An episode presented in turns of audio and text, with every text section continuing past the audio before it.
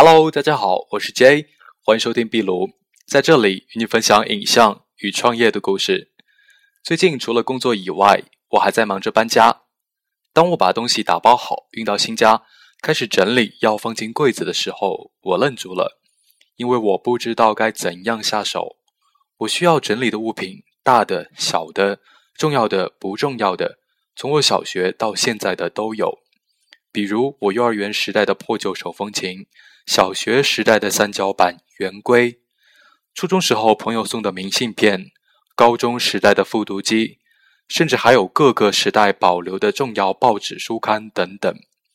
看着这一些将要霸占我生活空间的物品，我突然有些生气，把那些舍不得扔掉，但对于我来说的确不重要的东西，干脆的扔进一个大口袋，准备将它们处理掉。我以为自己是在收藏东西，其实是在囤积物品。有一本美国人写的书，叫做《囤积也是一种病》。书里面介绍到，囤积不仅仅是指日常生活中琐碎的物品，还包括我们内心里面的事情。你是否有囤积过知识，或者是激情，甚至一辈子都在囤积一段感情呢？你也是否曾经为自己找一个看似合理的囤积借口？万一我会用上这些呢？说不定这个是很有价值的。要是丢了，是不是感情也不存在了？每个囤积者都有两个痛苦的自我：一个在回忆过往中醒着，一个在光明现实中睡着。当我们囤积的物品变多的时候，属于我们自己的空间就变小了。如果我们内心都是被生活琐事、过往的伤痛所占据，那么，属于我们的幸福空间自然就变少了。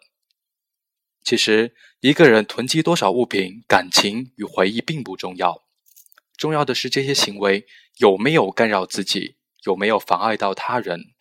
如果囤积行为引发了过度的沮丧和焦虑之情，或者严重影响了人们进行基本的生活能力，那么此时的囤积便越界成为了一种病态行为。上周去世的南非总统、诺贝尔和平奖获得者曼德拉说过一段话：“当我走出囚室，迈过通往自由的监狱大门时，我已经很清楚，自己若不能把悲痛与怨恨留在身后，那么我其实仍在狱中。